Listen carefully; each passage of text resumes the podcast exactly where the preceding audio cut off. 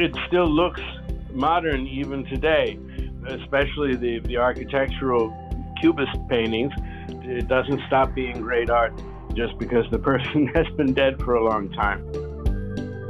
Herzlich willkommen bei Die Sucht zu sehen, dem Griesebach-Podcast. Alle zwei Wochen sprechen wir hier mit Menschen, die etwas in der Kunst oder über sie zu sagen haben.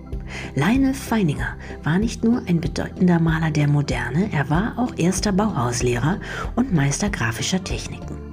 In der Frankfurter Schirn ist derzeit eine große Retrospektive seiner Arbeiten zu sehen und in der kommenden Winterauktion wird eines seiner Gemälde bei Griesebach versteigert. Über seine Bedeutung und Re-Immigration in die USA unter den Nazis erzählt uns heute sein Enkel Konrad Weininger in Folge 78 von Die Sucht zu sehen. Herzlich willkommen.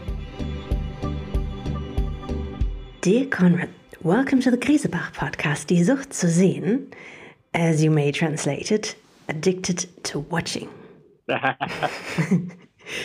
Conrad, you were born in America, and therefore we Yes. will do this interview in English. Yes, uh, thank you for that. I am a German citizen, but I still can't speak the language. Exactly, we'll come to that later.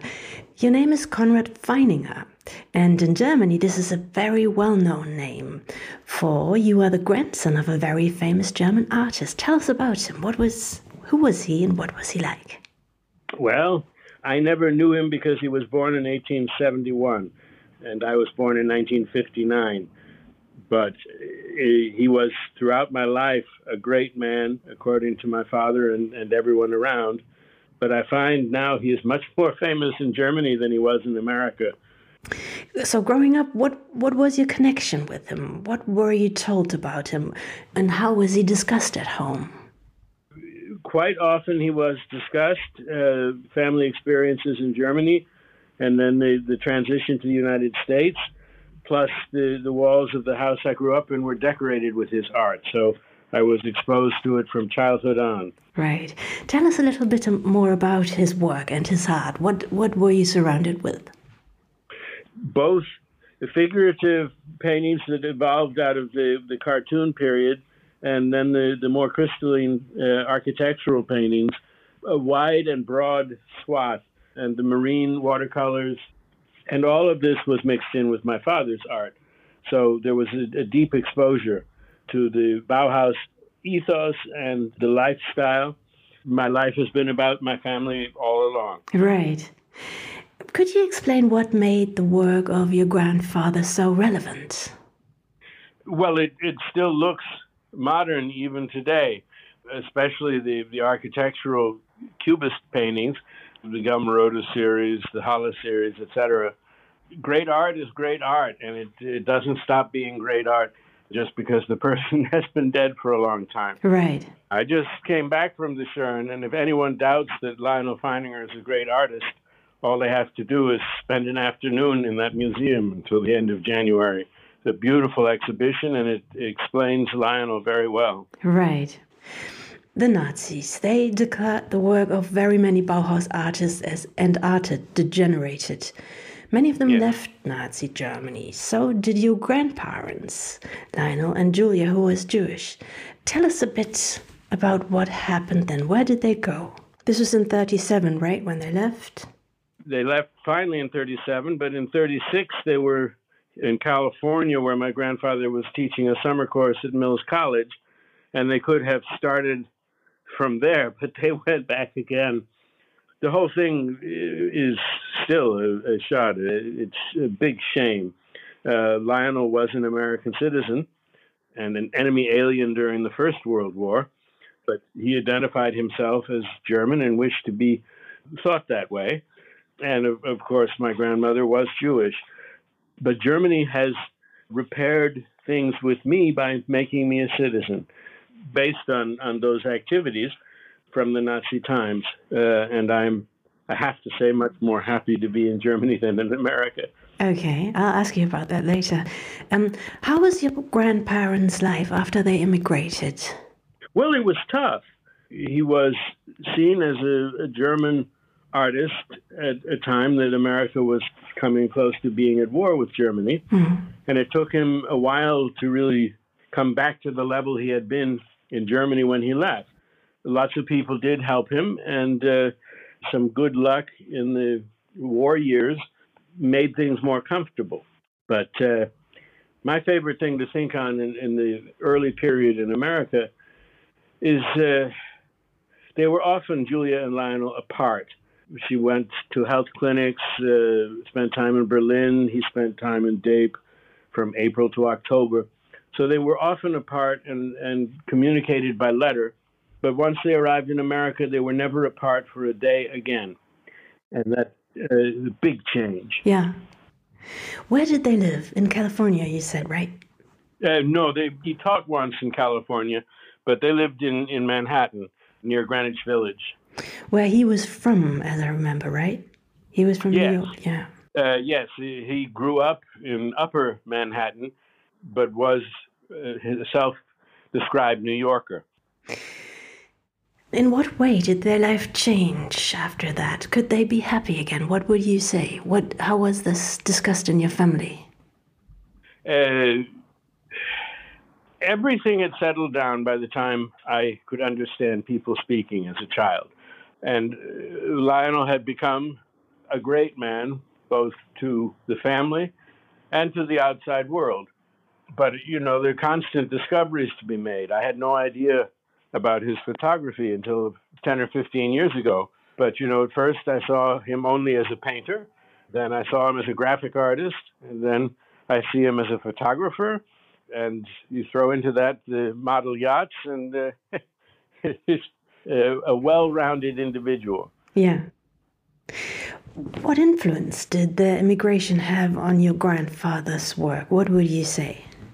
I enjoy very much spending time in the master house, even though it is uh, reconstructed. It still feels uh, like the home that it was, and yet I see Lyonel as a product of the 19th century, and this house still appears modern to me. I've never lived in as modern a place myself. Tell us a bit about your life, Conrad. So you come from an artist family, and you and you became an artist yourself. Well, I am I am an actor, which right. is art, but it's also a craft.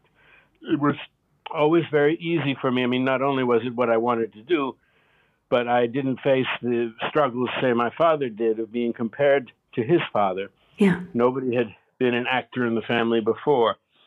I was uh, on stage in Washington, D.C. for 35 years and uh, recorded audiobooks for the Library of Congress.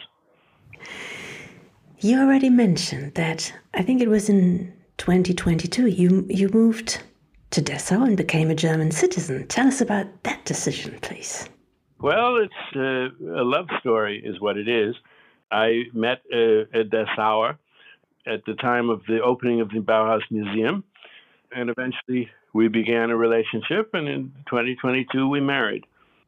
I see. And and you decided to move to Dessau from from Washington, or where were you you lived? Yeah, yeah. My first wife and I had ended up in uh, Massachusetts, in the town where my family spent summers. We were there for the last five years of our marriage, but uh, my second wife is uh, a German who did not want to live in America, and I, in the Trump era, didn't want to live in America either. So I uh, was happy to come here. And I have to say, uh, my name opens doors that never were opened in the United States. Really? Could you describe this a little bit for us? Well, the, the easiest example is trying to get my driver's license, I needed an eye exam. And I went to uh, four different shops and uh, received no help. And then in the fifth shop, the man knew the name and not only did the eye test and gave me the papers instantly, but uh, didn't charge me. Uh, these are, are little tiny perks. But the, the family is, is very much respected here. And everyone I meet, certainly in art circles, is happy to have Feininger in Europe again. And I'm happy to be that representative. Now, these days, the German news are full with reports about anti Semitic attacks. Did you ever doubt or regret your decision to come to Germany? No, no, certainly not. I, uh, I find the political situation disgusting, but I was raised as a left wing person. And my sympathies at the moment are partly with the Palestinian people, not with Hamas, but uh, with the, the people who have now been treated almost as badly as the, the Jewish people were during the times before. But I, I feel no threat. My wife and I uh, attended from the outside the opening of the new synagogue here in Dessau. It was a good occasion, although there was some protest. But I like that in this country, protest is allowed uh, as long as it isn't violent. In the United States, it is uh, more and more suppressed. Mm-hmm. You're a bit traumatized by the Trump era. I can I can hear. Uh, and continue to be. And mm. the idea that he could come to power is not maybe what we should talk about for Grisebach, but the idea that it could happen is amazing right. to me. Conrad, in this podcast, we always ask the guests the same two questions in the end, mm. including you. So the first one would be What is your favorite museum and why? Ah, uh, well, for architecture, I have to say my favorite museum is the Moritzburg in Halle. The new combined with the old is absolutely brilliant. I don't remember the name of the architect, a Spanish guy or woman, but the, the steel melded to the stone is amazing. In the U.S., I, I love the Guggenheim and always have, uh, mainly because I used to want to ride my bike in there. um, a new favorite is now the Schirn. I'd never been uh, in Frankfurt or to that museum, and it's gem too. Uh, in in Berlin, any of the museums on Museum Island have to count as favorites. One of my favorite places to spend time.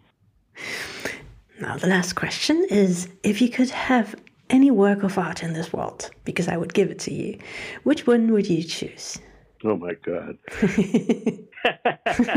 That's a, a, really hard question. I know. Um, I would say any of the Gelmer series uh, by my grandfather. I love every single one of them equally. Okay. That's a nice answer. Dear Conrad, it was a pleasure to talk to you. And to you. Das war Folge 78 von Die Sucht zu sehen. Wir bedanken uns fürs Zuhören, freuen uns schon wieder auf unsere nächsten Gäste und natürlich auf Sie. Alle zwei Wochen neu bei grisebach.com und überall, wo es Podcasts gibt.